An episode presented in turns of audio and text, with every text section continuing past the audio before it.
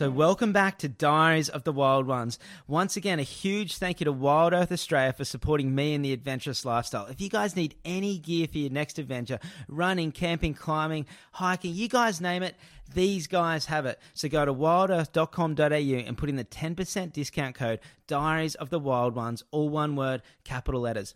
Also, a huge thank you to Free Brewing Co., organic preservative free beer. You'll find them at Dan Murphy's and BWS. Big black can, silver letters that say free. Organic preservative free beer. It's a no brainer.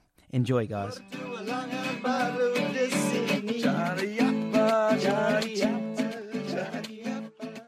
Okay, this episode is so different, so I really don't know how to introduce it.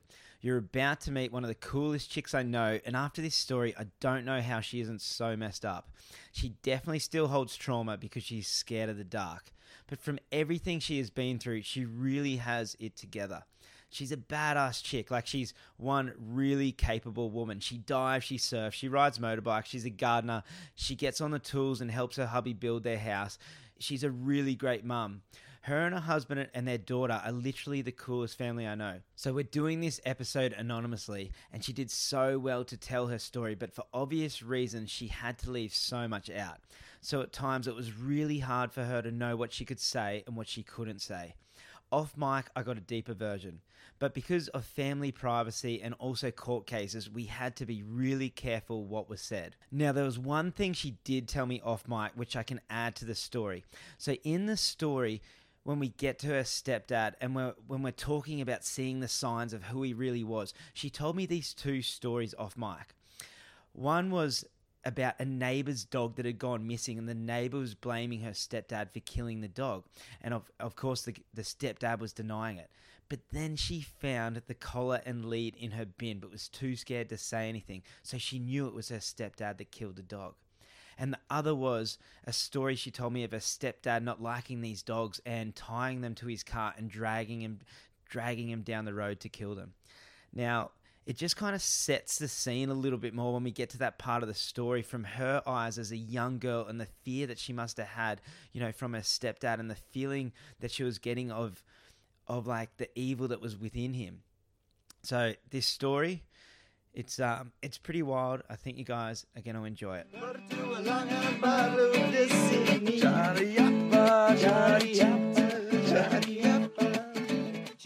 No, it's all good. Yeah, it's just if you if you put it up, you don't tag me in it on Facebook. That's the only thing. Because I wouldn't want like a lot of my family to. To hear it, eh? Oh, it's more my my. It depends how deep I go. It's more like my nana because the way we start is going to lead into things. Okay. You know what I mean? Is there anything you need me to do, or just sit here and listen? Just ask questions on the way if you want, or just Yeah. yeah. It's funny that hey, there's so many stories that I want to tell that I kind of can't because like, you know, there's people involved that I don't want to put down or I don't want them to know. It's just like, you know, like I've got stories from like my childhood or wild things, and like I don't know, like I can't talk about shit when I was younger because like I hmm. don't want my mom or people to. This is a hard thing. And there's one thing that I've never told my dad, which is like such a good piece in the story. You know what I mean? Yeah. But I don't know. We'll just we'll just tell it, and we'll just see what happens. Are you feeling comfortable? Yeah, I think so. Yeah, I thought.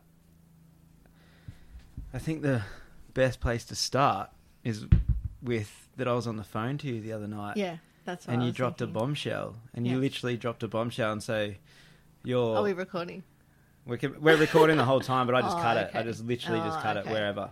Yeah. But it's like the weirdest thing was that like I, ca- I consider you guys like family. Like where we live here and we're like this little family, and like I I feel like I know you guys quite well, but like I'm always like constantly learning because we didn't grow up together. So it's just like you know your husband will say something to me that like I didn't even know that. Like when he talks about racing, I don't see he likes to car race, and I don't see that side of him, and I've mm-hmm. never seen it, but it's like a huge side of him. Yeah. You know what I mean? And then like, so it's like you. It's like I feel I know you, but then the other night you dropped this bombshell on me that you're like, oh, no, I, when I grew up, like this insane thing, like, well, you said you grew up there was a murderer. you said there was a serial.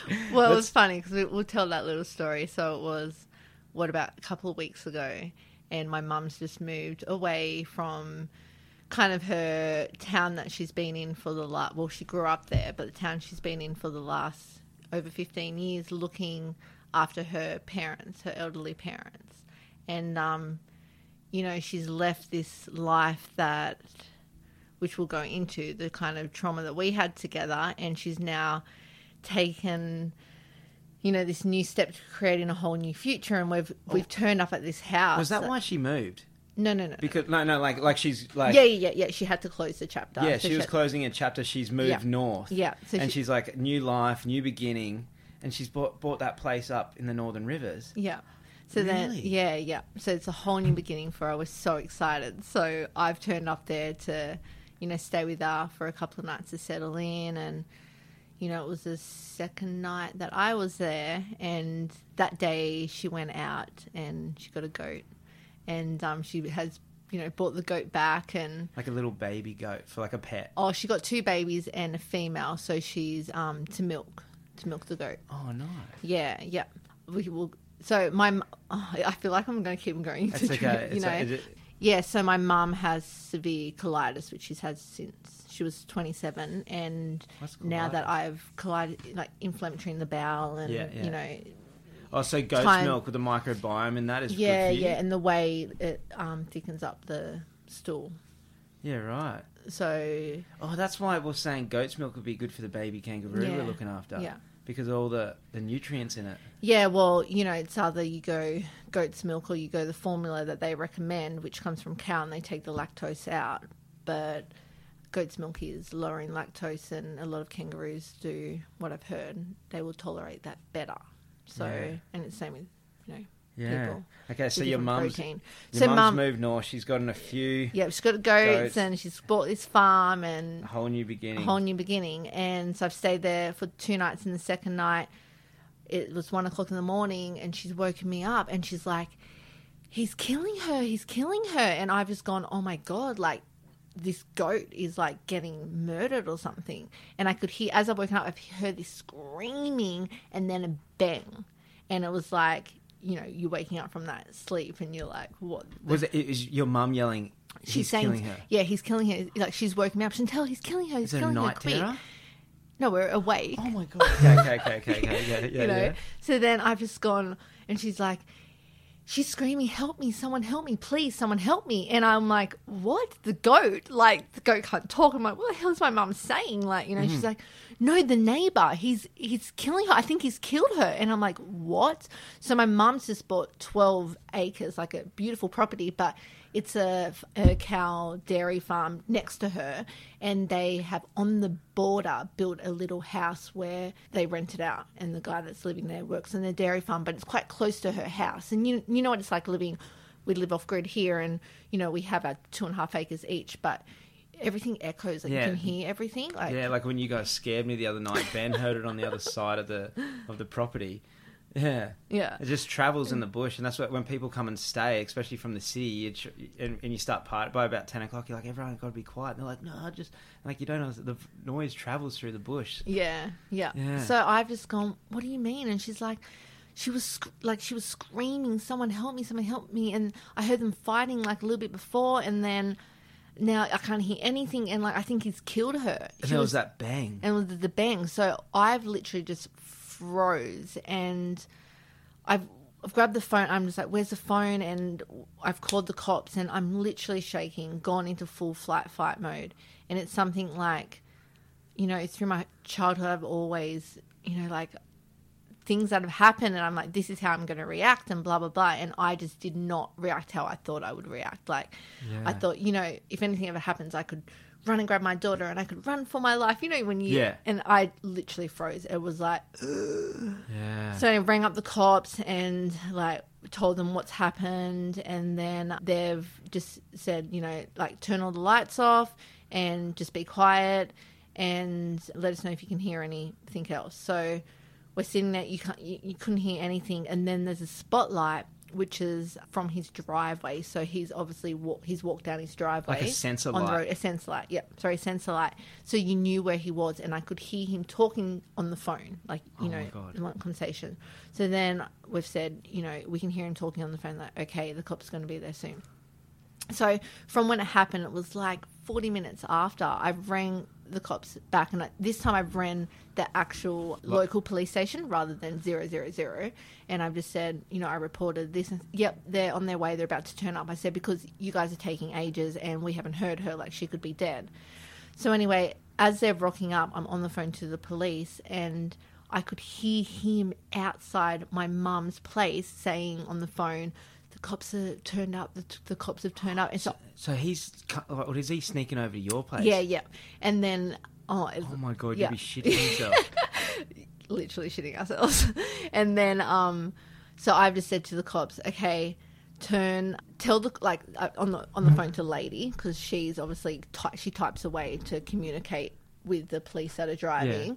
And I just said to her, just tell them to reverse to go into the driveway where the spotlight is and reverse down and turn their car. Um, and they'll spot into my mum's paddock and they'll see him. So anyway, they've done that and seen him, and then you know he's started to walk over to the police car. Anyway, you couldn't hear much going on. It was like they were, you know, having a long conversation. Then another police car's turned up, an ambulance has turned up, and then hours have passed, and then you do see a girl leaving the house holding her head. So it's obviously been a domestic violence, you know, relationship. Don't know what has gone on, but it was funny because I was speaking to you a couple days later, and I was saying like, oh, I'm just gonna head out for a few days because this has happened, and I full like have gone into flight fight mode, and I'm so scared of the dark, and I just can't sleep there, and you were like, "What do you mean you're scared of the dark?" And I was like, "Oh, I just all this shit that's happened in my childhood." And you're like, "What?" And I'm like, "I'll tell you about it one time." And it was like this point I've got to kind of laugh at this because I think everything we've gone through, and it's like a new chapter, a new beginning, and that shit Yeah, and that, and it's still showing itself that trauma. It's like it's sparking the trauma within you guys. Yeah. So, Yeah.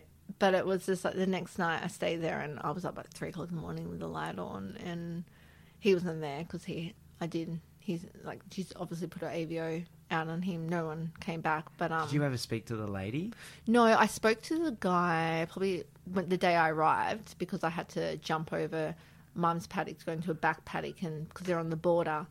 And yeah, you could tell something wasn't really right. He was kind of our age, you know, but just Really? didn't want to make a conversation. You know, I Yeah. was, and he had a baby cow and I was like, oh, the baby How cow. and- how it makes me so nervous in in society when you see people that are that are not right. Like I've had, I remember homeless people in Vancouver, like going off at you and like trying to, you know, you're walking past and they're, you know, like and you're like, don't look at them, don't make eye contact or something, you know, because they're trying to start mm. something with you, mm-hmm. or someone that's just not quite right, or they're on drugs, or you know, and they're trying to. Yeah, it's, and it makes you so nervous because you know they're not right. You know that they- they've got a lot of issues and they're looking for an outlet, and you're like, I don't want to be this dude's outlet. You know what I mean? Yeah. It makes me so nervous. Yeah. Yeah, so so th- this So- has sparked a trauma in you. This event right here has like literally opened up Pandora's box from your childhood, what you guys are trying to get yeah, away from. Yeah, big time. And the hardest thing was,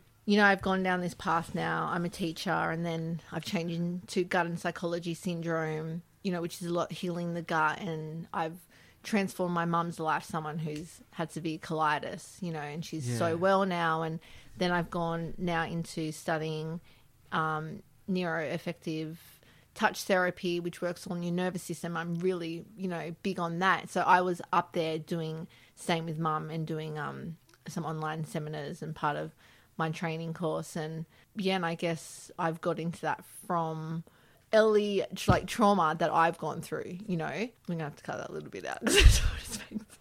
No, no, it does. Yeah. No, Um, no, but that's why we become the people that we are. It's like so much stuff happened when I was a childhood that it's just like it's shaped. It's like, well, there's two. I think there's kind of two types of people. Some people take trauma and they want to, they take it and want to change the world. You know what I mean? Other people play the victim, just like, oh, why me? Like, blah, blah. It's like I always have that saying, like, be the change you want to see in the world. I love that in people because Yeah. it's showing strength, it's showing character, it's, it's showing um, honor. Yeah, You know yeah, what I mean? Like, you have this trauma, and you're like, oh, okay. Like, in a way, it's also healing yourself. Like, I, I was talking to Ben yesterday, like, I, before I bought this property, I wanted to do a float center up in Byron and have a meditation space, and my ex was going to do the Pilates. Like think like start this thing because the whole point was if I can surround, I was meditating like every day and it was doing wonders for me, and I was just like, well, if I surround myself with this and I become this, it becomes my identity. I do it all the time. You know what I mean? I just wanted to keep doing what was healing me. You know what I mean? Yeah. And I was just like, wow, what a, you know, what a way. And I can help other people by healing myself. So you've done the same thing. You know what I mean? It's strengthening character. Yeah, and you have more, I guess, of understanding So- and compassion. So can we, Let's go into the story. yeah. Let's go. Let's start Okay. with the, the childhood. Okay. So I wasn't born yet. My mom met my dad when she was 16, and then they had me when sh my mom was, I think my mom was 27. My brother's three years older than me. And just before she's had my brother, pregnant with my brother, my two uncles, so my dad has family, uh, including him, seven, and two of his brothers, so 18 and 21. And, you know, it's really hard telling this story because every time when you, I guess you look at my my uncle's um, committed a crime, and you know, I don't want people to think my grandparents weren't good people. Like, you know, do you know what I mean? Like, you just feel and. My grandparents are so beautiful. My dad's a beautiful person. And the whole family, like you know, really lovely people. But they were eighteen and twenty-one. They were heavy on drugs, and one night they have decided to um, meet up with one of my uncle's ex girlfriend who worked for my grandfather, and she would bring home the money to do the banking for the next day. So they invited her over to their house to have a few drinks on her way home from work, and they were planning to take the money because they were in that, you know, I guess They were going to rob her. they were going to rob her. So it's really hard with this story too because it's a lot what I've been what I've been told, and I think probably a lot's been dimmed down. And I actually worked in a law firm when I was 19, and I've tried to get copies of the case so I can read it myself, and I haven't been able to find it. Only one event that happened in the jail when my uncle was in there, but you know the crime happened. There's not internet and everything, so it's Yeah. really anyway. They've had you know drinks and everything with her, and they've had drugs, a whole heap of drugs, and they've woken up the next morning and So do you think not? No. Do you think they, your uncles, had planned to drug her and then take the money? Do you reckon that was a plan, or were they literally just like having a party? nah to I I think to take the money. Yeah, So they were kind of like getting excited, like, oh, okay. I don't know. Yeah, you don't Yeah, know. you it's don't not know. for us to say, but that's Yeah. what was speculation. Yeah. That's speculate. Okay, that was Yeah. a speculation. Yeah. Yeah. So anyway, they've woken up the next morning. She's in the bathtub. She has a knitting needle through her heart and um, some torture marks on her forehead, and they don't know what's happened. Like complete. The brothers don't know what's No. happened. They've literally like blanked out, woken up. That's it. So Both of them. yeah, very heavy, heavy on drugs. So anyway, this court case went for a really long time, and there was not enough evidence to prosecute them. At the time, one of my uncle, the two uncles, the eighteen-year-old, wasn't even brought into the case because my uncle covered up for him. And it wasn't until in the court case something he said brought him into it, which was like a big shock for the whole family because then it went from one uncle to two uncles. And they had clairvoyance, they came in. They felt that they were used as an scapegoat because my uncle, who was a 21 year old, he had a girlfriend. So this was his ex girlfriend friend that they were friends with that they brought over for, you know, a night on the drugs and Yeah. whatever. His girlfriend at the time, she was witchcraft, really heavy in witchcraft. So they were in South Australia. It was that era when it was very big seances. They used to do seances in goats and like um cats in the yard and like it's if you look in the history of it, like witchcraft Yeah. was a big thing. It's been a big thing all around the Yeah. world. Yeah. And- yeah. d- Yeah. And she used to do a lot of that. So, you know, there was times when they thought that she ha- had came home, seen them together and then passed out and that she actually committed the murder and her brother was involved. So these are like all the different theories. Yeah, yeah. And yeah, there wasn't enough evidence to get done. And then when my uncle was on parole, so when the, you know, So what did he end up getting convicted with? What just I'll I'll tell you how Yeah. he ended up getting convicted. So when he was on parole, he wrote a letter and he lived on a railway track, like behind a railway track, and he wrote a letter to my grandfather and he wrote, "I'm sorry what I've done. I love you." And then my grandfather rang the cops to go and rescue the son because he thought he, you know, he's going to commit suicide, and that kind of was like used in the court cases. Well, he's, you know, He's kind of gave him he's guilty when you know my grandfather like never lived that down, and so hard, and he was really good friends with the daughter who was murdered, the parents. Yeah, You know, at all. It must have been so on hard for your grandpa too to to wonder if to wonder if your son did it, to like to to want to like cover up. There's that whole show I think right now on Netflix about that as that judge and his son.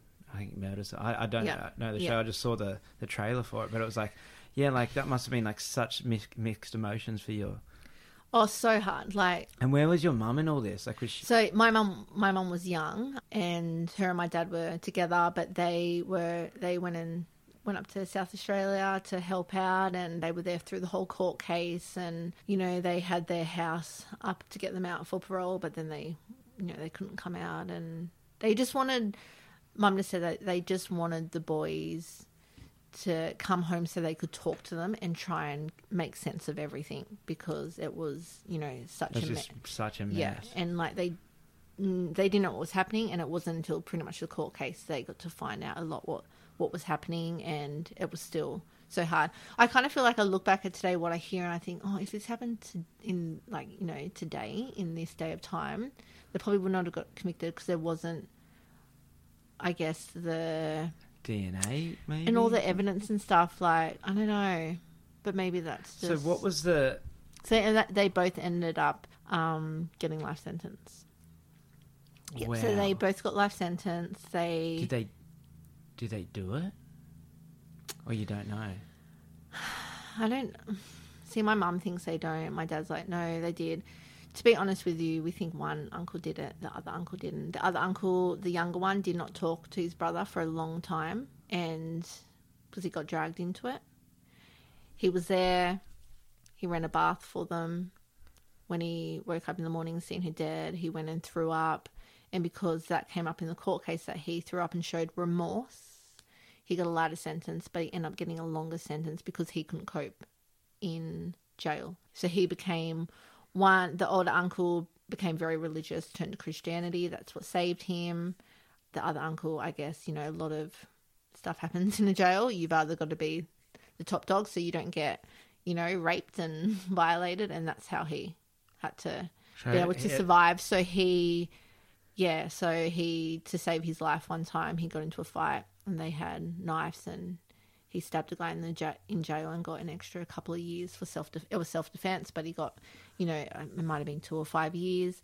But the problem was my younger uncle. He he never grew up. Like every time I would go and visit him, he was still that eighteen year old, and in his like you know c- comes out in his fifties, and he's still that eighteen year old, and so it's so sad when the older uncle, you know, he had the church to really look after him and he's gone so well. He's got a wife now and he's working and you know, the younger uncle is still the young uncle is still he's just got out, but the saddest thing about this is so what happened was so they had about 10 years in a very heavy jail in South Australia, and then they got moved. It's kind of like a farm. It's really, it's like a Yeah, mass, like a at the middle of farm, nowhere. yeah. To be honest, and I would go. Would they get transferred together? Did they try and keep them together? Um, at times they weren't to be together because it was my young uncle wanted to kill his brother.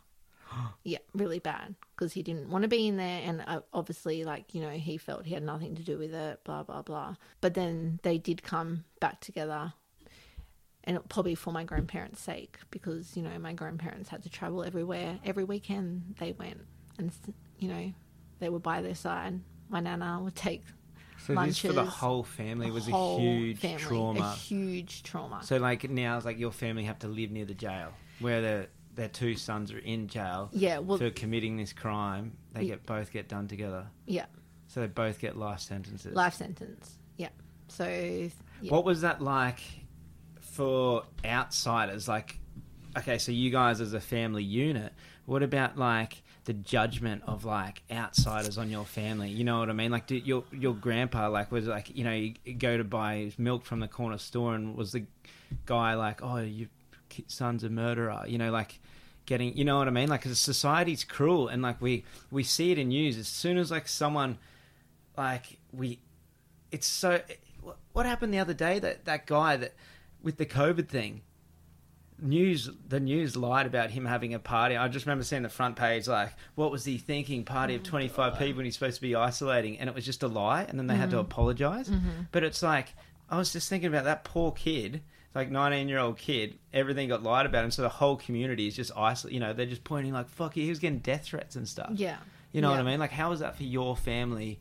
Like, was like general public cruel to them? My my mum and dad, like I think I feel like they kept it, you know, a lot.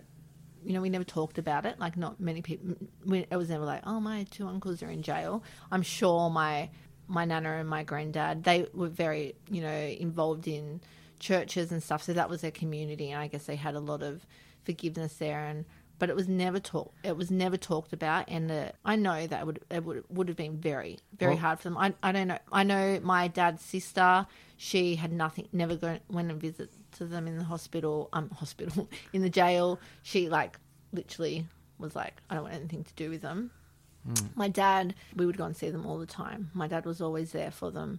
But what I was about to say before was when the youngest um, brother had not been convicted at all, because remember I said at Yeah. the start that there was eight months when they were going through the trial, and you know he ended up getting his girlfriend pregnant and ended up having a boy called Mark, who was my cousin, and he was I think about six months or so younger than me. So every time we would go to South Australia, I would go and visit his dad, and we had such a beautiful relationship together. And it was like it's kind of like the relationship behind the walls, you know. And my nana took him on a lot in his teenagers years. You know, she raised him as her own son.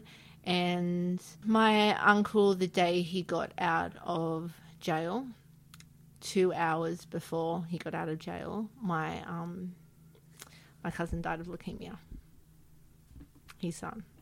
So that was just like, Holy shit! Was this the same uncle that like wasn't part of it? yeah, yeah. So this, so your uncle. Oh my god, this is like a night. This is literally a nightmare. So your your uncle gets convicted for for a murder that he, What by we- the sounds of the evidence, yeah. di- wasn't involved Yeah. in. So he's eighteen. Yeah, 18, 18. gets a life sentence, Yeah.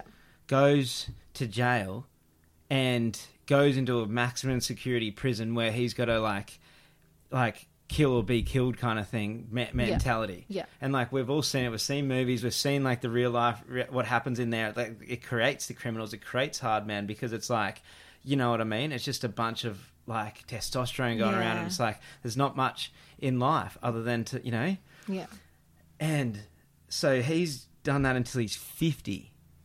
Yeah, well, then he's life got- sentence. Yeah, in their So he's 30, 36 years, I think they he's got. missed his li- he's missed his life, his whole growing up. What this era that we're in now, Yeah. the whole like look how much fun we're having in life like this.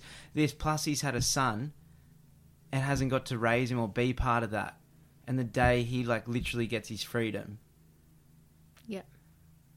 what just It's you insane. I don't, feel- you feel like, is it karma? Is yeah, I was going to say, yeah. do you like believe in karma, like something maybe in a past I life, think- or why? Do, how how can someone be dealt such bad luck? I know. I know. is he humbled or is he angry at the world? No, he's. I don't know. I think he's just getting by, to be quite honest. Because he would have so much. We talk about trauma. Imagine the trauma, like, like people have trauma from like one fight when a bully picked Yeah. on them when they're a kid. Imagine Yeah. like every day living your life in flight or flight like that, Yeah. you know, Yeah. and that becomes your reality. Yeah. So obviously, a lot of trauma on my parents' relationship. You know, it was very With your mum and your dad. Yeah, and it was so painful. It, was it your mum's brothers Dad. or It was your my dad's? dad, and it was my dad's, and it was very painful. It was your my dad's dad. brothers. Yeah. So eventually, I was about six, turning seven, and my parents split up. Really hard. You know, I've I don't have any memories of them together. I only have memories from when I was seven onwards. I have one memory of when my dad lost his best friend, and I remember in a car accident and came home that night, and I could hear him sobbing and crying. That's kind of all I had, but I blocked out. It's like a trauma thing; you just block out Yeah. so much because, you know, um, You don't want to go there. yeah. So anyway, parents split up, and like they do, they get new partners. So my mum ends up getting this new boyfriend, and we moved to. Where'd she meet him? She met him. She was out with my nan, and she met his mum at I don't know if it was like I'm gonna say like bingo or something. I don't know some somewhere. And then he, she was like, "Oh, I would love you to meet my son," and she set them up. So that's how they met. And he was, I think, about eight years younger than my mum. Do you remember th- what was that like? So you're like seven, eight. I was seven. Yeah, six, seven. what was that Seven. like for you having like another guy come into the family? horrible. I hated him from. I hated him as soon as I met him. Do you feel he had bad energy? Yeah, one hundred percent. Did not And you as a child, as and a your child. intuition in picked up everything, on that. Everything, and it was me and my nan. We were the ones that it, we from get go. It was like, how can we get this guy out of my mum's life? So even your mum, have you, was it one of those things? You know, like we, like I was saying just before, people on drugs or whatever, they're scary when they're not in the eyes. But have you ever met someone who's just evil? Yeah, yeah, You know what I mean? Like I've met a few people in my life, and you're like they're, they're together. You know what I mean? But they're just Yeah. they've got something or something's happened. and They're just against the world. There's like, oh man, I remember I met this lady at the DMV, like at the um at Queensland Transport, and like you could just feel the energy, and like I was going up, and I just could tell she was, you know, she was a Karen, what everyone yeah. called, but she was just like so angry. And she was evil. She like she just wanted everyone to pay. You know what I mean? She just wanted to wreck everyone's day, and I just remember like watching like, whoa, this lady, like poor thing. But it was just like it wasn't even to the fact of like it was too far evil. It was you could feel it. It wasn't even the fact like oh this person's a lost soul. It's just like wow she's she's against the world. She's against pe- you know what I mean? and just kids have got so much intuition. They hear and they know everything, and I just think that's the biggest thing. Like I look back on my life, and I think, oh my god, I was so onto it, you know. And I feel sorry for that little that little girl who just like. Did So you ever okay? So this person's come into your life, and you, your mum, she must be excited. She's got a new boyfriend or whatever. Is your mum enjoying the relationship? So my mum, and I really want to emphasize this, my mum was very ill. So severe colitis on very heavy medications, so steroids, prednisones, and when I go into this story, I just want you to keep in mind that when you're in a domestic violent relationship and you're you're in that household and as much as you know it's been really hard for me over the years because i'm just like why did you not leave why was we why weren't we taken away why this why that and i and i get very angry at my mom and all that sort of stuff and i have to keep going back and i was like that wasn't my mom hmm. my mom was heavily on pharmaceutical drugs where she was just at times on another planet you know she, she was vulnerable. She was all that, scared. you know. she was like looking for hope. Uh, domestic violence. It's a weird thing because women women stay and they stay for so long because they're. I don't know. I I, I haven't been it, but my Yeah. my mum same thing. Was in a domestic, you know. Yeah. That's why my dad's not around. Yeah. It's just like you know what I mean. It must have. It was the thing back in the day for Yeah. some fucking reason, but it's just like. And- I, I you wonder the same thing. You're like, why the fuck? You know? I know it does your head in, and you just think I would never put my child through that. And she said to me today, actually, I was speaking to her, and she was like, "I seen the video you put up of Ma- Maple, and you're such a beautiful mum, and I'm so proud of you." And I just like you could tell we're both tearing up, and I was like, I know that she knows that she wasn't that mum, Wow. you know, and Yeah. it's really. So anyway, we've moved. We we moved to the Snowy Mountains And and with this guy, with this guy, and and are you ever having a relationship with him or trying, or is he trying with you? No, no, yeah. But yeah. you could just feel like an Yeah, evil yeah. inside him. Yeah, it's just like you know you. At this stage, You- is he being violent to, to your mum? Um, he was very. Yeah, there was a few things. A lot of stuff I felt like happened behind closed closed doors, and he had a son who was a year younger than me, and he would always, you know, he, just a little. He would play these little manipulative games with us. Like, would be watching TV, and he would be like, "Hey, Shanny. and I'd be like, "Hey, what?" He's like, "I reckon Shannon's a better snowboarder than you." Yeah, definitely a better snowboarder than you. And I'm like, "Oh, okay."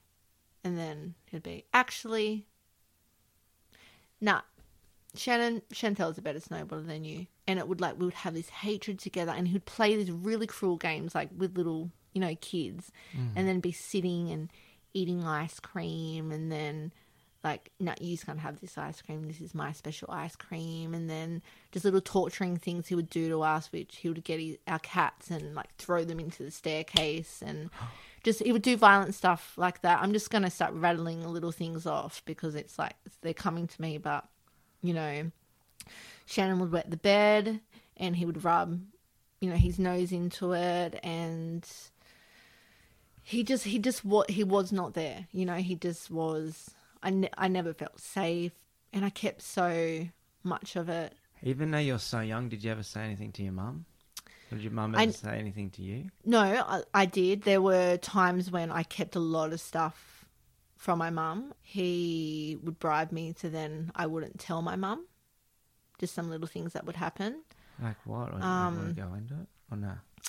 Oh, so we ended up, mum. So mum, we moved away. Mum bought this house. Then he he was living in the house with us, and then they decided they would buy another house together. So we moved into this other house together. So they're getting in a pretty committed relationship here. yeah, and when they were in this house, then they decided they're gonna break up. This is years down the track, and all the money has then got to go back to the bank because you know it's a loan and Yeah. they haven't really made it's all got to go back into the bank and i would come home from school and he would send me to my room straight away get to your room and i'm like i haven't done anything and he's like just get to your room and he would be obviously doing stuff on the computer and stuff and i know he was doing something sneaky What was his job?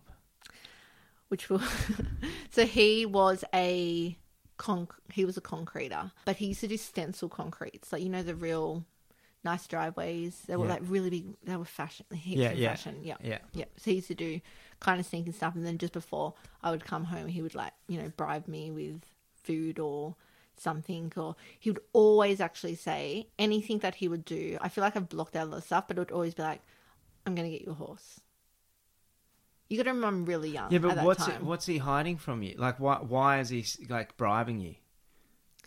Um, like, he would come home and he'd say, "Oh, I'll give you a horse if you don't tell your mum this." or yeah, something. so he ended up when they sold the house, he declared himself bankruptcy. So he was obviously doing a lot of stuff to work out how he could.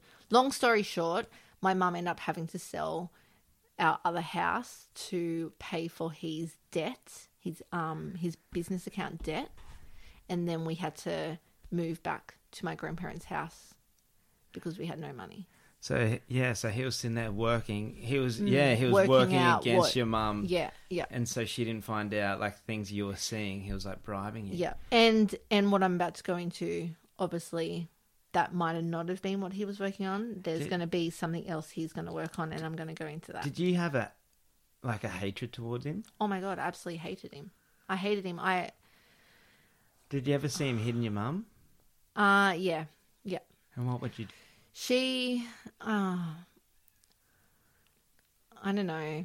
You know, I feel like I've blanked so much of it out. I know a few a few times when, you know, she would stay in my room and would lock the door and stuff like that, but I've blanked a lot of it out.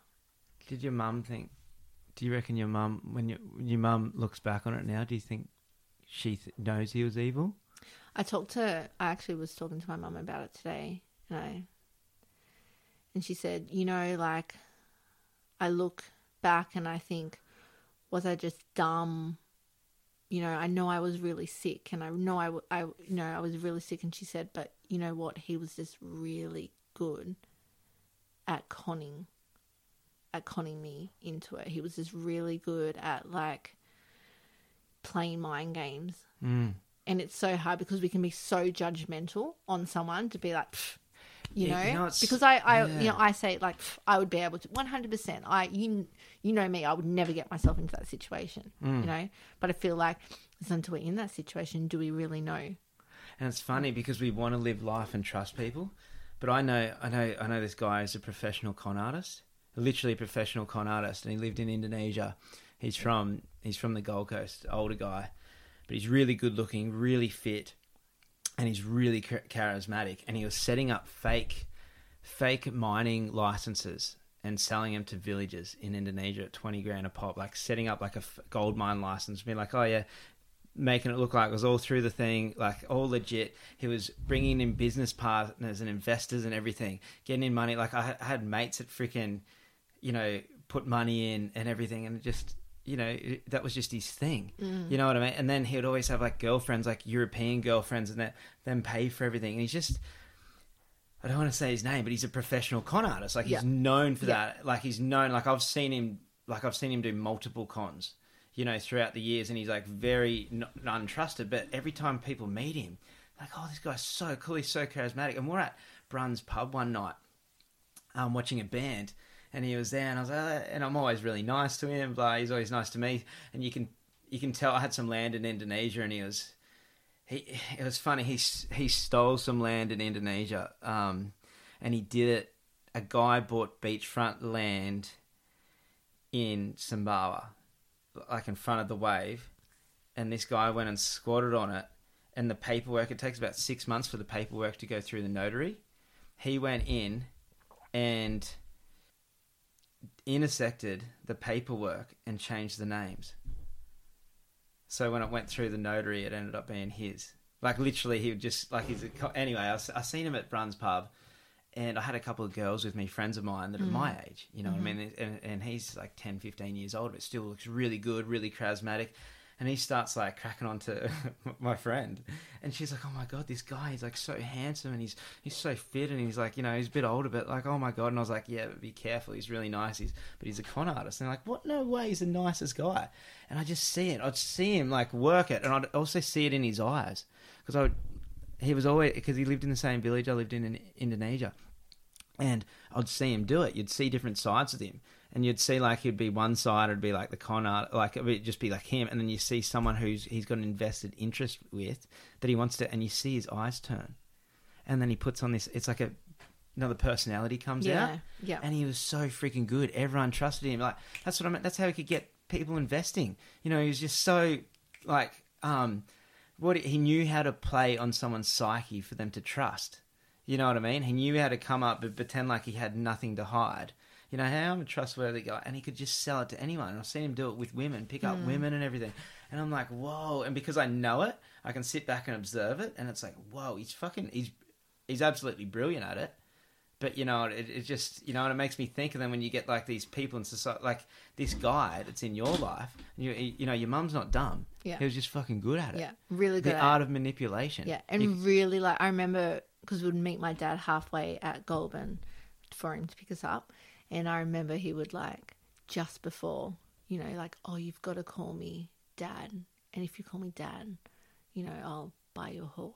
He would just play these little you know really. you're kidding. Yeah, What did your dad think of him? my dad? My dad hated him, hated him big time. Uh, early days, Do you reckon your dad early knew? days, at I early get- days, I know that um, we went on. My mum came on a trip with us back up to see my grandparents, and you know, they tried to get back together, but it didn't work. My, I, you know, I've talked to my dad about it. You know, these I don't know a couple of years ago, and I just said to him, "Why didn't you ever take me away?" And he said, "You know, we would ask you, and Granddad would ask you. We would try and find out what was happening, but."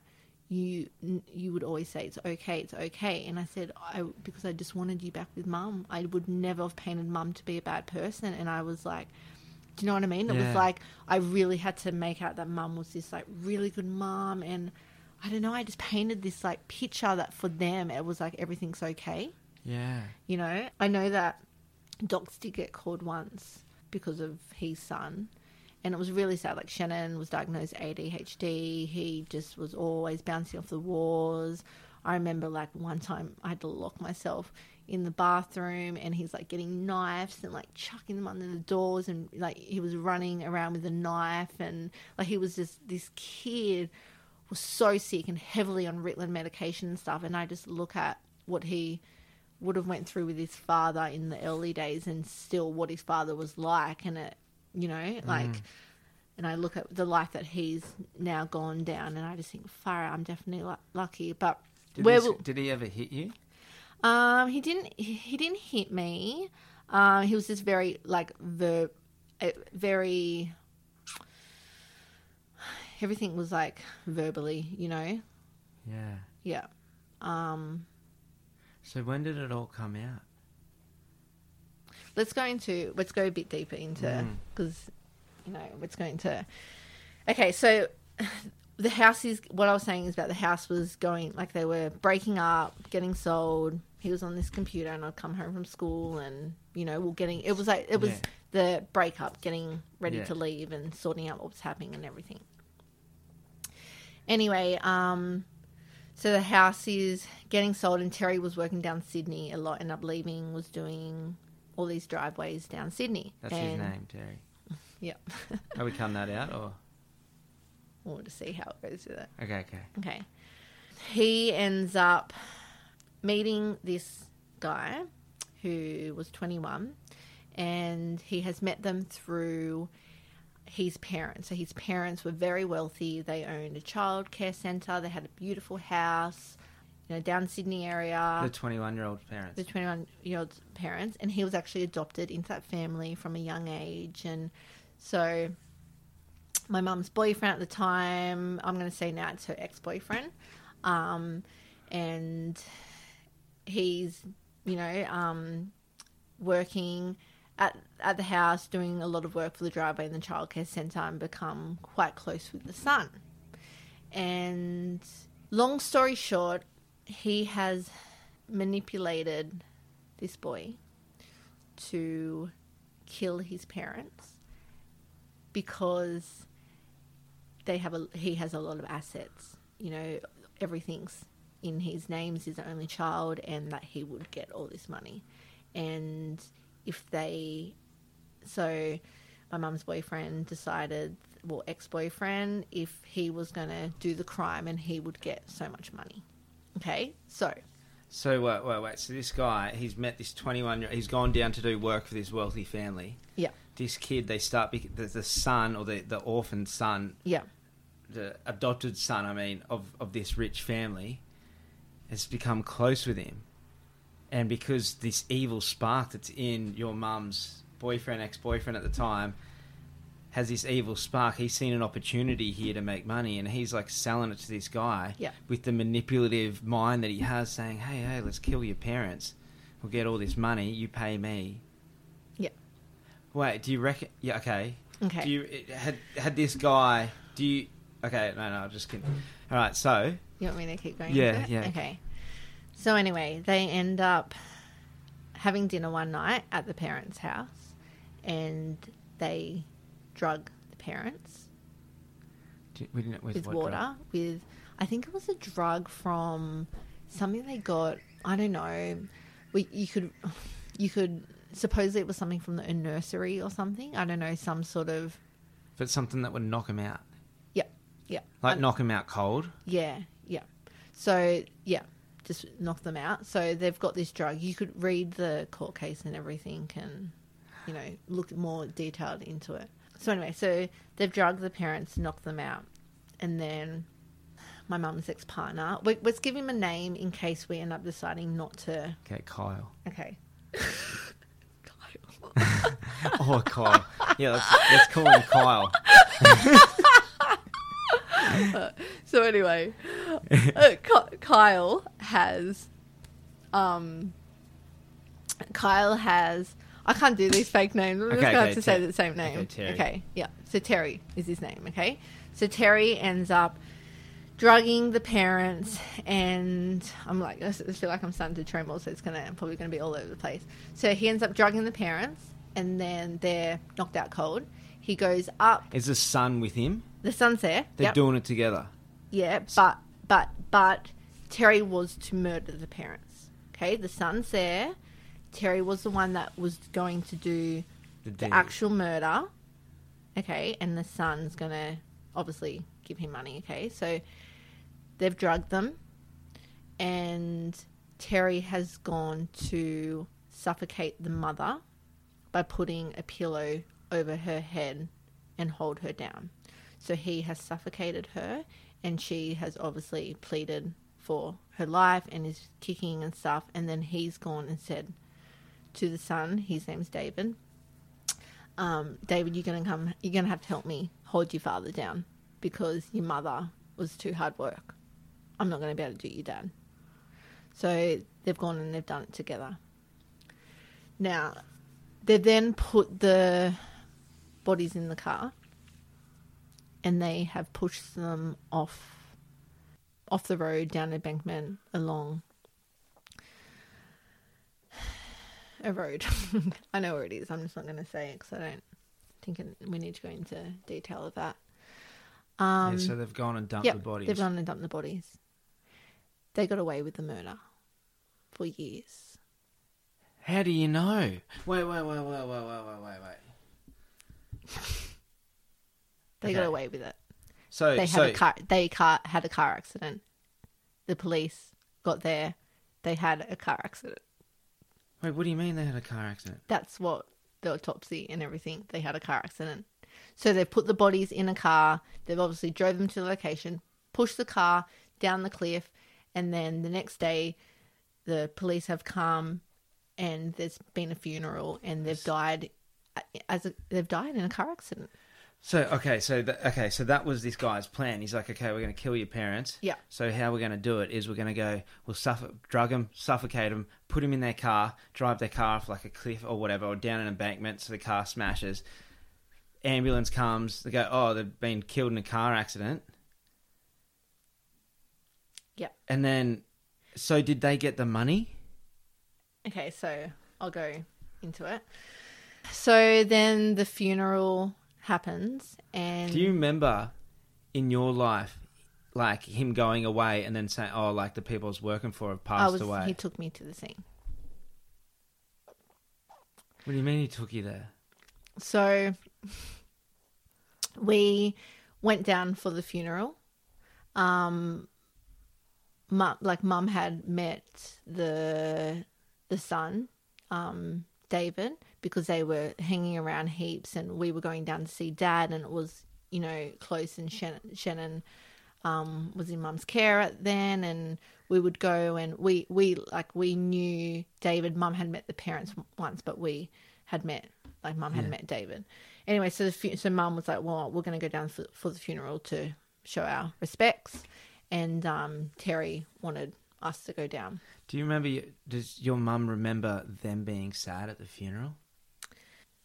I don't know. I don't, Mm. well, Right. it will. uh, I'll go into that because, yeah, the son was very, just.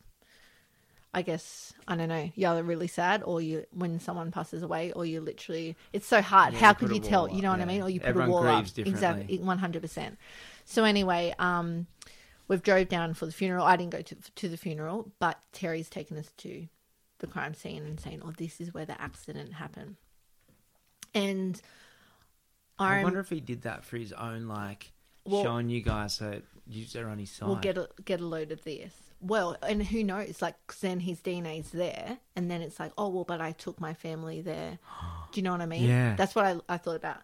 But anyway, I remember going to the scene, and he's like, oh, so the car like came off here, and and, and then it went down in that embankment, down that cliff, and see that tree down there? That's where the car had run into. And I remember going, hmm, you, I wonder what you would think they would die and literally just like I remember getting like a whack and like that's so disrespectful, blah blah blah, because I questioned it, you know. yeah, I'll never forget that. And I I drive past there a lot because it's on the way to my husband's father's place. So mm. I've you know, and it's pretty traumatic because I drive past there a lot, and I you know, the lady who passed away, her sister has came from overseas for the funeral and she noticed that her wedding rings were not on her finger the night that she was in the car and had the car accident. And she knew that her sister never took those rings off. She would only take them off to do the washing up and then she would put them back on. So she straight away, and I guess by the way the son was acting, she knew that something Wasn't right. was wrong. So they have spent several years of their own money kind of doing a bit of private investigation. Which um Did the, did they did the sister always have an inkling that the son wasn't right? That he had a bit of evil in him? I'm not too sure. You would have to. I know. I know that. I think it was two years after they re like investigated back into it, and then the son he they did an interview with him to see if he had anything to do with it, and obviously uh, that was like he didn't. He was like, no, no, no, got off that, and it wasn't until so much later he put it he brought himself forward because his parents were coming back and haunt, haunting him so he dobbed himself in and dobbed terry in that's how they got busted Shit. So did did the actual crime work? Did he get the inheritance? yeah yeah So he got inheritance. Did Terry get money? um well i don't i don't know that side um I'd probably have to read through the file he did my mom had a a car it was a porsche and he wanted to swap cars. So he was given the wife's car. So David was like, I want you to have that car. And then he wanted my mum to have that car. And he was like, Oh, you know, I think if you have that car, maybe we can swap because I'm probably going to be working down here and I don't want David to see the car and it would be good for you to, mm. you know, and then I could have that car. And mum just didn't feel right. And she was like, No, I don't. Did you do you do you think your mum ever had an inkling that there was a murder that he did something or not? Just never, never even a, like an inkling. So mum had a private investigator out on her. Like as in like someone was looking at her, um, like from the sister. No, no. So mum ended up the so okay. So t- the cops have gone. David's just brought him like brought himself forward. He's done it. Then they've now had a private investigator out on Terry for several years to convict Terry. So they haven't just gone, you're under arrest. They've literally gone, we've got to do this properly and we've got to somehow get him So when the when the son came forward, did he mention Terry? Did he dob Terry? Yeah, in? he dobbed Terry in. Okay, so come- so I'll, I'll I'll go into it. So Mum and Terry are long split, like long split. So when the actual murder happened, Mum and Terry weren't together, but Mum was looking after his son because he was working down Sydney, and that was like you know her stepchild, and Hmm. obviously. Mum knew what he was like, and it was, you know, caring for his son. And Yeah, yeah. then Mum comes out down to the funeral. The house ends up getting sold. The money ends up getting put on his loan. Then mum's taking him to court to sue him for her for the money for her so because her mum doesn't have to pay his business loan. He declares himself bankruptcy. Mum's got to pay his loan back. Blah blah blah. And when really mum should have sued the bank because they didn't have the right to do that because it wasn't in joint name. But Yeah. anyway, it is what it is.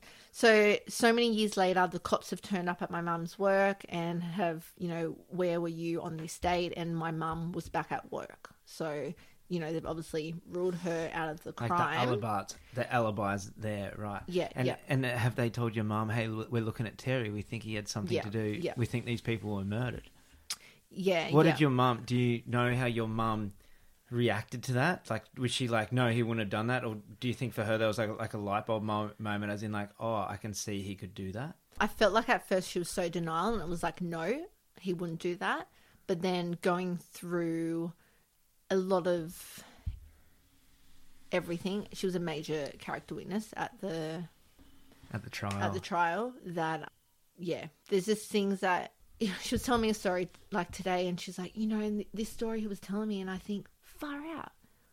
I can't believe that i even thought that he was eh, i'm not even going to go into this story but just this story they were saying she's like he would have not been old enough.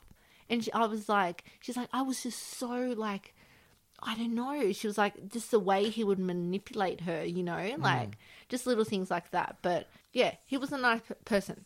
He was violent. Things that he would say it would always be little things like, "Oh, I'm just gonna freaking leave you there to die," like you know, just little things like that. I'm just saying. I remember we were on a motorbike trip one time, and You know, Yeah. we had a fight and was like, well, I'm just going to leave. his- Just little.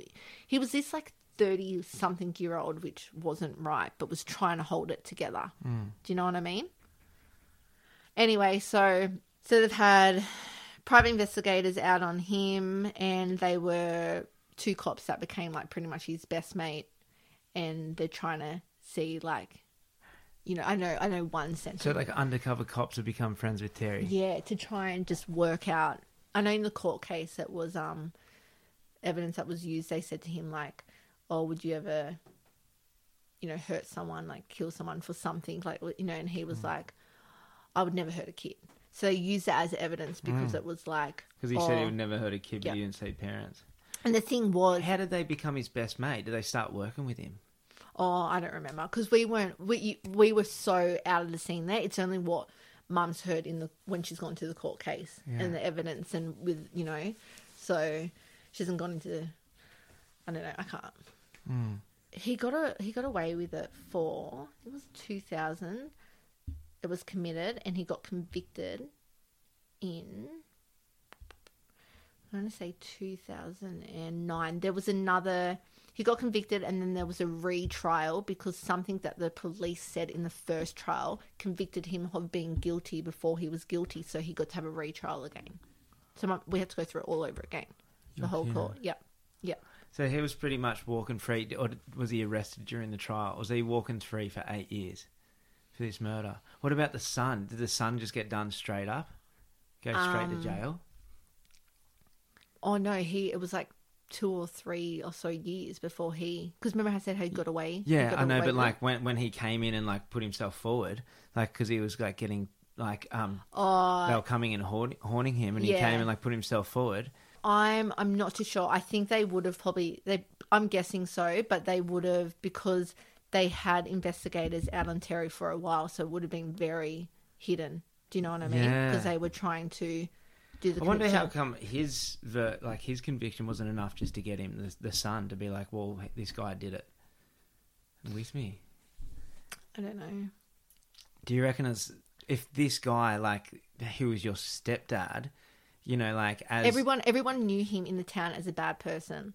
Like people that know me and know the life we lived and have met him, and he- we were in a we were, lived in a really small town. like no one was We lived in the surprised. snowy mountains, like in between Cooma and Ginny Berida. No one was surprised. No, no one was surprised.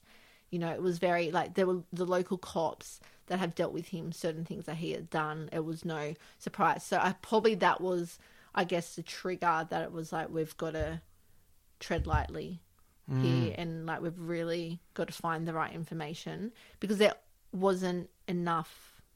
I guess there's probably you know there was no evidence because they had the bodies had been buried. It was a car back, accident. Looking back, do you feel like like he could have killed you guys? Oh, definitely, one hundred percent. Do you, or do you reckon, or do you know, was this the only murder he committed? Or do you think that he'd done more? I don't know. I feel he would have been he would have been really young, but I don't know. I would like to of um I never met Shannon, who his son's mother is. I would like to have met her. He always painted her being a really bad person, but I don't know. Do you know what I mean? Yeah. He had Well, custody of Shannon, always, so Yeah, people always. it's really sad because recently Terry's mother met up with me. So I have a little bit of communication with Shannon and the grandmother met up with me and she wanted to give me a letter that Terry had wrote to me and my mother. And I remember meeting up with her and I said to her like do you think he did it? Because he still pleads innocent to this day. And um, she said, I don't know, it's my son. I've got to stand by him that he's innocent. I said, you know, some people that are so mentally ill, they'll think that they're innocent, Hmm. you know? What did the letter say? He wants to do another retrial, and he reckons the night that the murder was, that he was with my mum, and yeah, and that he was, yeah, Was your mum with him that night? no, no. So he's like, look, is he trying to reach out to say like, hey, because he's in? I'm guessing he'd be in maximum security prison as a murderer. Yeah. yeah. Just the way he even worded the, like, it's so manipulative. Like, just sucks you in, you know. And even Yeah, makes you feel sorry for him. so, I never gave the letter to mum, but I did read bits of it. But I had to cut bits out because I could just tell the way he was trying to, you know. And mum was just like, I just don't want anything to do with it. It's gonna leave it behind me. Like, if you want to speak about it, you need to go to the sergeant who was like, you know, the top dog of the case, and you need to sit down with him and find out everything from him. Like, you don't need to go and, you know, read or just get involved with him. It's really weird. Like, I always feel like, I know I went through a stage when I was like, well, maybe if I meet up with David and then I just kind of like speak to David and make sure that Terry definitely had something to do with it. And I feel so for Shannon, like, you know, Yeah. son, it's so hard. It- like, it's such a, I don't know. And then I think, well, you know, he's always been, he was always manipulating me, and I've got that connection still. Yeah. And when people have it over you, it's like hard. They always got it over you. Like I've, you know, it's pretty fun. Like I've had some. I had. It was in a relationship with someone just had it over me, and even now when I run into them, they know they've got it over me. I mm. just, I just fold. Yeah. You know what I mean? And I often wonder that I'm like, fuck, like, you know. Yeah. Yeah. So, People that can manipulate you, it's just like, but it was, you know, it was full on. And is are they both still in jail? Is David and Terry still in jail? I think David ended up, he would have went under like mental illness. So he, yeah, he's still in jail. Yeah. Well, Terry got double life sentence. David got a lighter sentence. And I think he is, he's in a different, How does that feel for you, knowing that you live with a killer, like someone who did a double homicide, like a murderer? That's like a serial. That's you know he killed. Well, I don't know serial serials when you, but like he he killed two people with his own hands. That, that you lived under in the same roof as someone that was capable of that. Then you feel like ashamed. You know what I mean? Like you feel like so hard because I just feel feel ashamed that my mother put me in that situation and my father never took me out of that situation. Mm.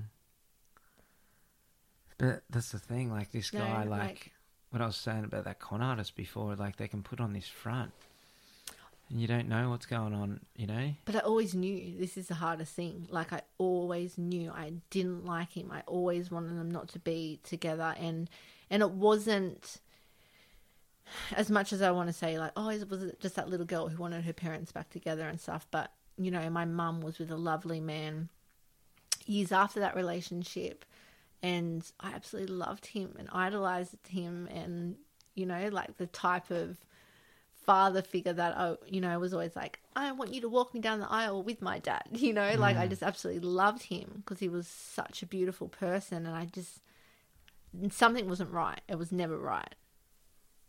Mm. So, mum ended up being a major character witness for the case, and she ended up. So we ended up staying in Berridale for so many years after all this, and then decided because mum was paying this heavy mortgage off, which was his mortgage, my nan decided it was good that if we moved back down to Helensburgh, where we grew up, and build a house like, with the leftover money, we could build a house on top of her house, and she could, you know, help us out because it was just really hard times. You know, mum had no money mm. to feed us. Like there were times when you Did- didn't eat dinner. Did you? Do you reckon your mum like would she? Like, how does she feel within herself? Does she feel like she was tricked? She was duped? Like, you know, especially like paying off this guy's like crap now, and like, she, you know what I mean? Like, did she feel it? You know, you said yourself you felt ashamed, but like, what about your poor mum? Yeah, I'm sure she does. I'm sure she did. I think it's something that, you know, she spent so many years looking after her parents and not put them in a nursing home. And I felt like that was her way of her torture, in a way. Do you know what I mean? Yeah. Like her, like, Giving back. yeah, giving back as in, like, When I was in India, and I was when I was meditating in silence, it was funny. I was like, you know, I always had this like anger, like at my mom, like why did why did she do this? You know, like why did she, you know, put put me in situations that I got put in, and when I when I was meditating, I just saw I saw my mum as just a vulnerable lady, like a human that was trying to do the best she could for her kids, the best she Mm. knew how. You know what I mean? She did everything she could for us with what she knew, and like, you know, like like your mum, like you know, she's a single mum, and a guy is coming along that's going to pick her up and provide security. She was in a vulnerable state. She was even sick. You know what I mean? Yeah. And a guy coming up, it's so, you know what I mean? It's so, it's like men. You know, weak men like weak women. Mm. You Yeah. know what I mean? Because it makes them feel strong because they can protect and they need them. Like, you know, the damsel in distress. You know what I Mm. mean? How many how many guys think about guys? You know, they're all intimidated of a powerful woman, Yeah. a woman that doesn't need them. Yeah. You know what I mean? A damsel in distress. We can be the hero. We can save them. They need us. You know what I mean? You can go so far down that ch- chain to like think about a single. mum. My mum was a single mum with three kids. You know what I mean? And like she had to move back to her mum's place, and you know she's got these three kids, and like you know she's she's left. You know, got finally got the courage to leave my my real dad or whatever, and like Yeah. you know she's like. You know, she would have been so stressed. She's got three kids trying to make ends meet, trying to work, and next thing a guy comes along, you know what I mean? She's like, oh, you know, Yeah. jumps up, and I was sitting there like, and I used to have so much anger, you know, like you know, it, because of the trauma that I had to go through because of the decisions my mum made, and I was like, and I, I was like, what, you know, why, why? And then when I was like in India, I just like there's so much forgiveness that came because like my mum was just trying to do the best she could, you know what I mean? And I looked at my mum as just a fucking human, just trying to figure it out. yeah. You know what I mean? And and you know, and then there was another thing that I put on too was just like I sat there and I was like I was putting my own my own thoughts of who they should be. You know what I mean? Like Mm. I was putting my my thoughts as like my like you know like like even like to get in like say frustration with my stepdad like oh why didn't he you know take me to play catch or teach me how to fish or something it's just like you know I was just like that's what you do if you're a dad. But you know what I mean? I, so I had my own expectation and through that own expectation I had hate. Yeah. because I was like he did and then I was suddenly in that in that whole meditation I realized like fuck like I wasn't his son. He didn't feel like he he did the best he could when he got with my mum and that was like he had some kids that weren't his and whatever you know what I mean? I still had a roof over my head. I went to school I had food you know what I mean? And I just saw them as like these fucking lost souls you know what I mean I just pretty much saw them as babies trying to figure it out you know I don't want to go into that too much, but like my Yeah, mum, my mum's fucking amazing. Like, and she's so loving and so compassionate and so caring. And I just like she just did the best she could at the time, and like you know sometimes it didn't always work. You know, that's what I feel I really came to, and it's like not until you come a mo- become a mother yourself. And I remember those early days, like Mm. It was a good three months when I was like, I don't want to have anything to do with my dad. I don't want to have anything to do with my mum because I love this baby so much, and I would never have put them through what yeah, they put me through, you know. And you know, on my on my dad's side, he ended up getting with this girlfriend who he still is with today, and a complete narcissist, you know. And it was like having an escape from that and going to visit dad, and then that relationship, like you know, has done mm. so much damage to that. It's not nice at all. yeah, But um, now as an adult, to be able to step away from that yeah, you know, is so powerful and put those boundaries up when I, you know, I don't need you in my life, but I'd still love to have you in my life, Dad, and come down and visit me and, yeah. you know, and It's amazing when you can grow up and like that's funny. I, I went and saw my my real dad not too long ago, and like I'm fucking thirty four now. I, I went in there and I was like chatting with him, and that and he's just just so oblivious. He just has no fucking. He just has no idea about life. He just has I don't know. Like no, he, just he just has no idea. And he's like he hit me up. He's like, you know why? He just doesn't take responsibility. And he's like, why, why aren't your sisters talking to me? Or like, why, you know, this and that. And I just started calling on- on him. And I was like, well, you know, I was like, because like you did this and you did this and blah, blah. He's like, yeah, it's in the past. I was like, still, there's so much trauma and you're not going to apologize. You know what I mean? Like, and he just, um, and he just turns to me and goes, why are you speaking to me like this? I'm your father. And I was like, because I'm fucking 34 year, years old and I don't have to take your shit anymore. Mm. You know what I mean? I was Mhm. like, I was just like, I just sat there and just like ripped him into him, just told him to be a be a fucking man.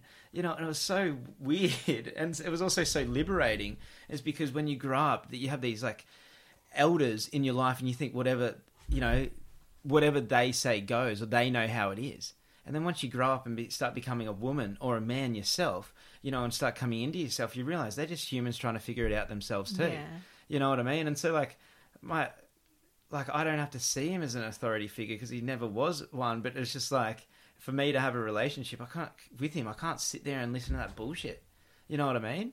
I just can't sit there and like listen. And I'm- I was just like, it was so liberating to be like, hey, yeah, I'm gonna come see you. I'll come see you and have a chat, but don't give me your shit or you can fuck off Yeah. and like literally, you know what I mean? What I mean? Say that to someone, you know what I mean? And say that like because and the thing was too, what was so liberating about that is like if I said that when I was a kid to like my stepdad or my real dad, if I like called him on something, I would have got like I would have just got punched straight in the face. You know what I mean? Like it was just like their way of their outlet of like they were very both very physically violent. So it was like now to be and so like I've always grown up like I've got to be really scared of them. Because if I like talk out and now it's like being a man it's just like to either one of them I can just call him and just Yeah. be like you know what I mean? To my real dad I, like I can say that to him now. You know like fuck I pull your head in. Don't like I'm gonna be here for you like I'll- you know do that but don't give me a shit. I'm not gonna take that. Yeah. you know? And if you do and, and i'm like what are you going to do mate? You know what i mean? You know? It's just like it's just funny yeah. But it's just like and, and i say that with love. I like i say that with like so much love you know what i mean? But it's just like It's so hard too because you want to get like you you you know even now I'll talk to my mum about things and you know my world was so uncontrollable you know I in year 5 so what, how how old do I would have been? Probably like a nine ten year old. And I had severe bulimia you know like this little Mm. girl who would go and make herself sick because it was the only thing that could I had control of was the food I ate, and and I you know and I I went so skinny and that happened until year nine until I moved with my dad, and no one ever like seen it. No one ever knew mm, or even thought like she's very underweight. We might you know have to take her to hospital and all that damage I'd done and you know I just had this beautiful life when I was able my dad really supported us with our you know with our snowboarding and we were competing and buying us snowboards and all our gear and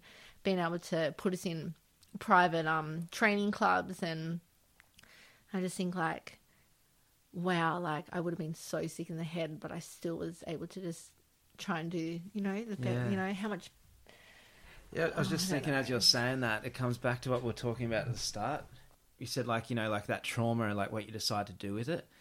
And like you had that trauma and you've decided to use that and like as your strength to be positive and go forward. Mm. and like we can play the victim. And i remember and i fucking like buddha says this but i, sa- I said it to my dad that night that i got up him. Because he's like oh like he's like oh why are you talking to me like this? I said well I don't have to take your shit. He goes you don't know how i grew up.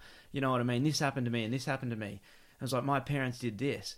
And i go oh so it's your parents fault and i go does that mean it's your grandparents fault and then it's your great grandparents fault and i'm so uh, so i said to him so you're allowed to be a fuckwit because your dad was and because Yeah. his dad was i go does that mean now i've got to be one yeah I was like, so I can go around if I have kids, I can fucking do that. I can go punch my, you know what I mean? Like I can go just be a complete fuckwit and not take responsibility because I can blame it on someone else. You know what I mean? And it's just like I see that in so much with trauma and trauma now, and I think I think that's even part of like the podcast is like part of the podcast is it's about adventure. It's about going into your fear because every everyone's got the same thing. It's like people are stepping up to the plate. You know what I mean? No one's being a victim. They're stepping up and going for it. You know what I mean? They're going on an adventure. They're stepping into their fear and doing something incredible for themselves. Right? And it's like, I always see this, and that's where I say I've got this charge, and I, I've had this charge, like lately, it's like, um, with, when I say like weak people, mm. it's because like I had to do it, you had to do it, and I get it. It's like sometimes people need a hand to like. Crow said it to me. One of our neighbors. He, he Yeah. said um the other day. He goes, some people you know they don't have that inner strength. It's like easy to walk through the dark holding someone's hand. Yeah. You know what I mean? But they've Yeah. still got to do it for themselves. But it's like with these traumas that we have, and we're all sitting there, and people listening to this right now are probably thinking about their parents and where where they traumatized them and putting the blame back on them. But it's just like, yeah, that shit has happened. That's who you are now, and that's up to you now to like work through that and take responsibility. And like like I have this thing, like it's it's weird. It's like I take that. I'm like I'm I'm going to I'm never going to be like that. You know what I mean? It's just like for me to be my honorable self. It's like I'm never going to be like like you know what I mean? Like the Yeah. male the role models that I had as male figures in my life. I'm like I'm going to be all I've got to do. It's actually simple, is be the fucking opposite. One hundred percent. You know what I mean? Breaking that, and it's just cycle. like yeah, it's breaking that cycle. But it's like it's up to me to do it. yeah. You know what I mean? There's a quote that um, I read when I was 18, and it was Your life is no better than the plans you make and the actions you take. You are the oh, architect and builder of your own life, fortune, faith, and destiny.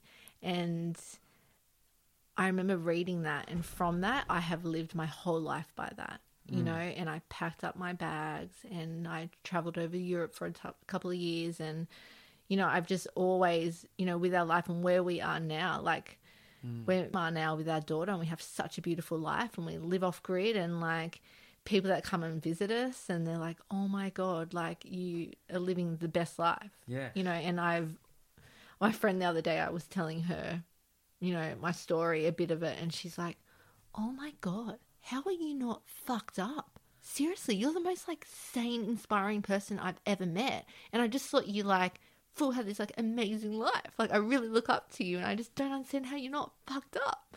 And I was like, No, because you have this life because you had the trauma. yeah, You know what I mean? That's exactly like when when people tell me they go, "Oh, you're lucky you've got this." I was like, "Fuck off! I had to work for this." Yeah. You know what I mean? Like it's like I made the decisions to have that. Yes, I'm lucky. I'm privileged. We are privileged. We're privileged to live in this country. We're privileged for the life we live. That is that's a given. That's a given. I'm I'm privileged because I won the lottery to fucking for my my dad's sperm to come out into my mum. I fucking I'm privileged. you know what I mean? But it's just like at the same time, I had a fucking crossroad. You know what I mean? Like when I was a kid, like I had so much anger and I rebelled and I was just like and I was like fuck you you know and I had this my mates called it Shanksy flip out because like I was always mega nice I was always a mega nice dude and people would push me and push me and I'd never show them and this something I've learnt now is to set boundaries for myself because I just snap. I get gets too much and I, just snap and I remember I, I snapped at a mate when I was 23 in WA I slammed on the brakes and jumped out the car and tried to punch through the window and get. I just was going to kill this, this dude who pissed me off. He's still a really good mate of mine, and I was just like, "Oh my god, I never want to be that again. I never want to do that. I need to sort this shit out. Like, what's my life going to be like if I get emotions, and it just this is how I like regurgitate it, you know? And so it's like." All I had to do was like take responsibility and, and do some you know, work on myself kind of thing. And the thing is, I'm, st- I'm still, we're always going to have work on ourselves. We're always got to do it. It's constant learning curve. But it's just like, when the life that we're living, we've chosen, you and I and, and your husband, like we've all chosen to like go, okay, this model that we were living in before doesn't suit our morals. It doesn't suit our intentions in life. It doesn't suit what we want in life. So we've all had the courage to go change that for ourselves mm-hmm. and like do something different. We've gone out into the book and we live this freaking like like I call it, and people know this on this podcast that I call it a different world. Like Yeah. I go to the other world. You know what I mean? And like I'm leaving today because I'm go- going to go back to that world for a couple of months. The other world because I'm going on an adventure. But it's just like it's two different worlds when I come down here. But like when people say, "Oh, you're so lucky. I wish I could do that," you're like. Don't tell me I'm lucky. I If for some reason it gets annoying, I'm like, Yep, so. I had to. I made these decisions to make this you happen. can do it too. like if you want that or whatever or if your life's if you and it's whatever anyone's doing is fine. It's mm-hmm. just fine. But it's like how you said before it was interesting you said before like well i went to europe and i went and did this and i did that. There's two sides of that. Yeah you could go to europe you know because you got this trauma you could go run away.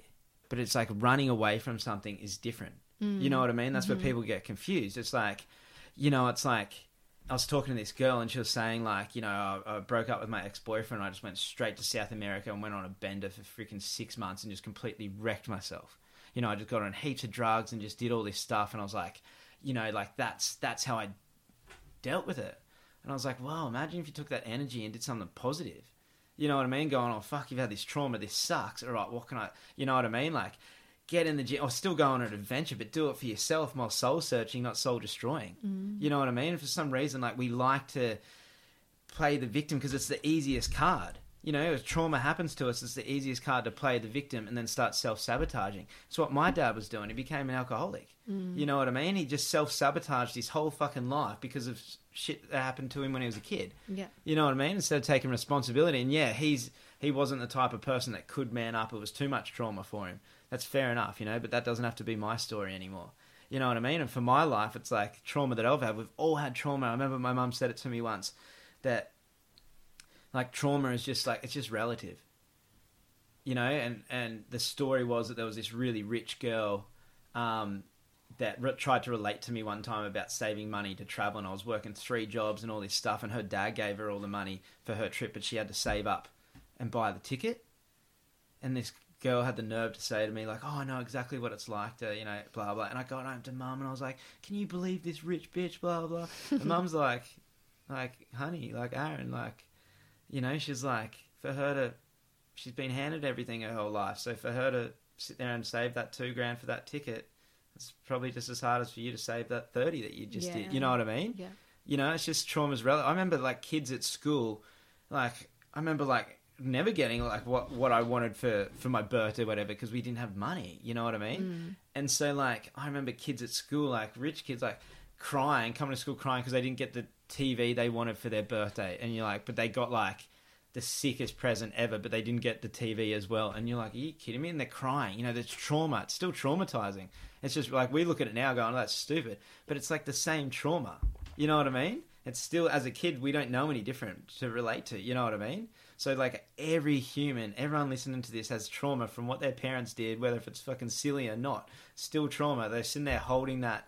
Um, who was telling me there was a I heard this story about this girl recently who had all this trauma about a cousin, you know, raping her. Oh, it was Jordan Peterson. I was listening to this podcast and he was saying like, you know, this girl came to him saying like, oh, he, she was raped and she has all this trauma about it, and he broke it down, and it wasn't a rape or anything. I think they were like both seventeen or something, and like he tried with it, or, or like, you know, it was something like, oh, like it was it was something very subtle. Yeah. like oh like looking at a like like being like oh i'll show you mine if you show me yours or something. I mm-hmm. can't remember the actual story but it was really subtle. But this girl had so much trauma about it and he broke it down and was like well okay i get it but you're just holding onto this story a narrative like you know like this is you know How I was saying to you the other day, how we have this like narrative what our brain tell, tells us our mind, but our body has a completely different narrative that can't Mm. talk. And we've got to get that um, emotion out of our body and let that tell the story because it could be completely different to the experience that your mind has told you. That, Yeah. like, you know, and that trick that the mind can yeah also. That's like when you when you dive into a you know a trauma too, and then sometimes you realize like, oh, it wasn't that bad. You know what I mean? Like I got trauma of like, and I don't know, something happened when I was a kid, and I can easily deal with that now. Yeah. You know what yeah, I mean? Yeah. Yeah. Yeah. How does how is it for your mum or like your family? Now you've had these two major things, like you've had your your uncles both go to jail for a murder. Now you've had to go through all that, and then now like then you, your your mum is with a killer. Like you had a stepdad that was a murderer. You know what I mean? Like, the, and that's on your mum's side, your dad's side. Do you feel like this is something that like follows you, or like, do, have you ever had that fear? Just like, does this follow me? Like, have you ever que- like? I'm scared of the dark. You know how I was saying that to you the Mm. other day, and you're like, "No way, really?" And I'm like, "No, like I'm so petrified of the dark." You know, I've got a lot. I don't, you know, and I just remember I'd always go to bed at night with a knife underneath my pillow. So I obviously was very frightened of. This was after the murder or pre-murder? Um.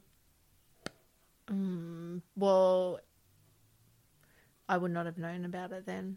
So, pre, during, after. So yeah, just your feeling with this dude, his energy. Mm, I was just, I never felt safe, you know, and I've had therapy for that now, and she'll say to me like, "Well, where do you like when when do you feel safe? Do you feel safe? You know?" I'm like, "No, I don't feel safe." So the only time I would ever feel safe is if my dad was with me. Do you know what I mean? Yeah. It's really weird. So we're trying to work on that. And so funny because the other night when we like scared the shit out of you when you're having a shower at our place, an outdoor shower. So we have like this outdoor shower, and Aaron's having a shower, and we're like sneaking up behind him, and we're like chucking things near him, and he's like, Adam, and then like waits a while, and then like he's got his back turned, and then we literally like Adam goes up right behind him, like bangs his noise, and he screams. ba- banged two pots together behind my head, and I screamed. and he's like screaming, like everybody heard it. And then, oh, probably like half an hour later, I'm in bed, and I'm like, "Hey, darling, it's really funny, like how we scare the shit out of people because there's a few things Yeah. we do." And I said, "But please don't ever do it to me, and don't let anyone do it to me." you know, like I have to, I have a shower, and I'm like, a lot of the time, I'm like, "Adam, can you just come out and just speak to me while I have a shower?" Like it's, yeah, it's not nice. Do you do you understand? Like it's an irrational fear. Like, Um, like, like, what's the fear? Like when you're there scared, is is it because you you've seen evil? You've seen how evil humanity can be. Like, Yeah, you've- well, you've- we, we we did link it to through the therapist that it was that little girl that just needed her dad there, needed her dad in that household to protect her, and I still need that.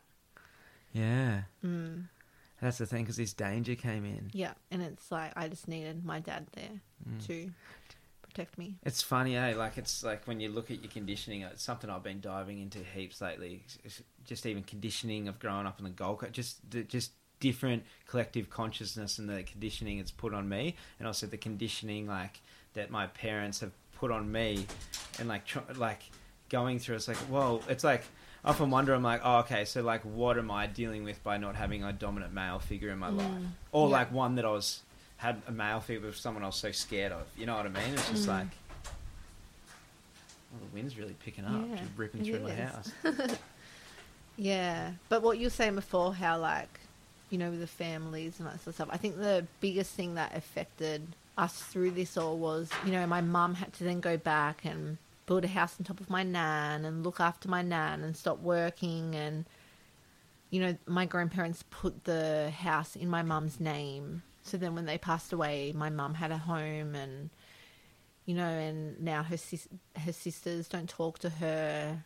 A lot of my cousins are very em- envy of it because my nan's passed away now, and you know my mum got given everything, and you know it was like the decisions my mum made, and everyone else misses out. But it was like, you know, my my aunties are considered quite wealthy, and I think my nan just wanted all her daughters to have a roof over their head and be Mm. happy, and you know it's, you know, so we don't really have that family anymore. You Yes. know, we don't talk to. I don't talk to my cousins. You know, I probably talk to two of my cousins. and talk to my aunties. Yeah, And that's the thing. It's like your mum, like they're looking. Yeah, they're looking at your sister. Like at, they're looking at their sister and just judging, judging her. Well, you you made this decision. Yeah. You made your own Yeah. bed, kind of thing. Like, but it's like that's the love of a mother. It's it's funny, like like how I was saying before. Our parents did the best with it. They did the best.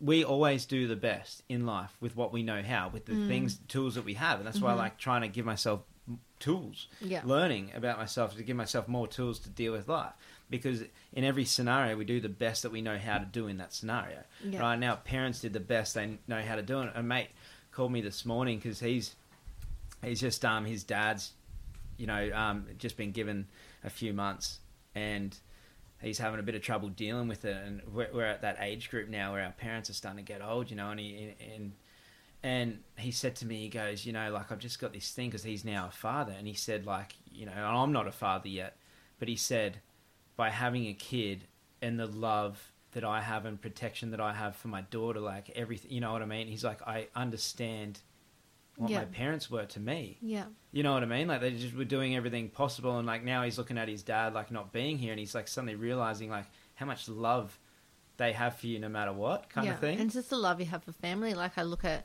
my dad, who his brothers, like, you know, ru- in a way, ruined his parents' life, ruined his relationship with my mother, but he still stuck by them and went and visited them several times a year Mm. to keep them alive and keep their spirits alive and you know and then i look at my mum's side the sisters and i was like you know there was so many times when you came up to the snow and you never called in and you might have called in and seen what was going on and you could have helped my mum get us out of that situation Mm. and in a way i'd love to say to them you know like they've got to live with that and maybe that's you know and my i'm sure my nan's seen that Mm. and maybe It's funny. Ben and I were talking yesterday about money. That it's it's great because it's a great Oh, exchange, yeah, but it's just like seriously fuck. It's it takes away a tribe. It it creates so much separation, and, and we need it because what it is, it's efficient.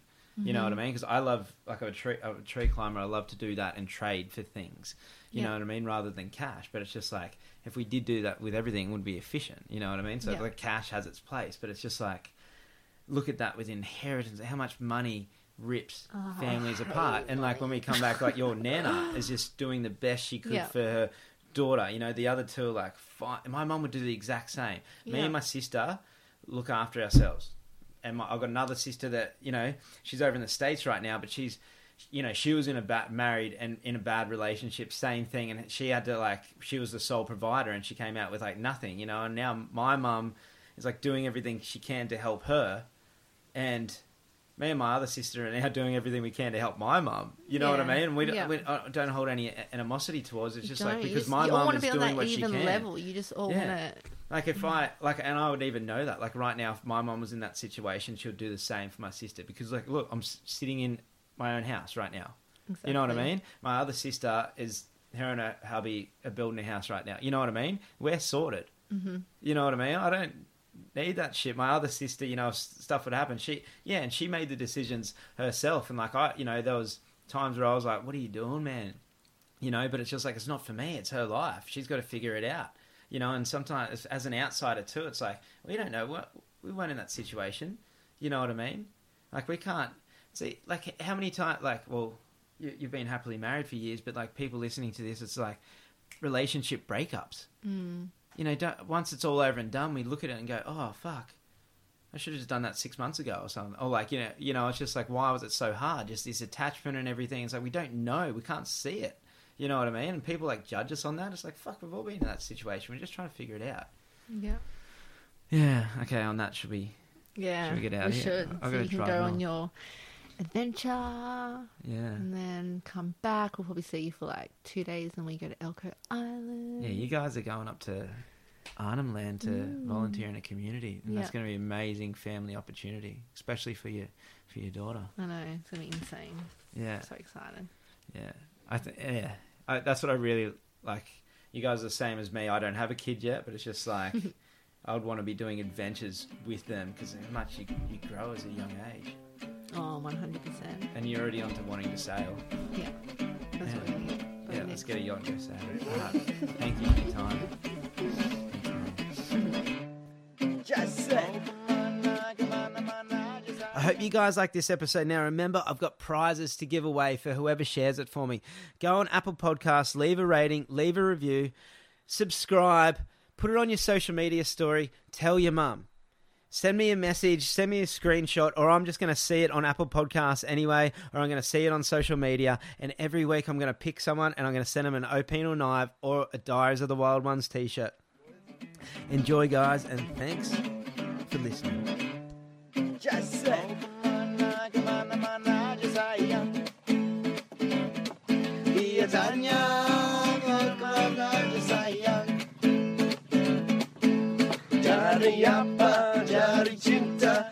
Cari apa, cari cewek Bertualangan baru di sini Cari apa, cari apa, cari apa Cinta Bertualangan baru di sini I should do on top Yeah. of chorus there. Bertualangan baru di sini Yeah, I do it like a double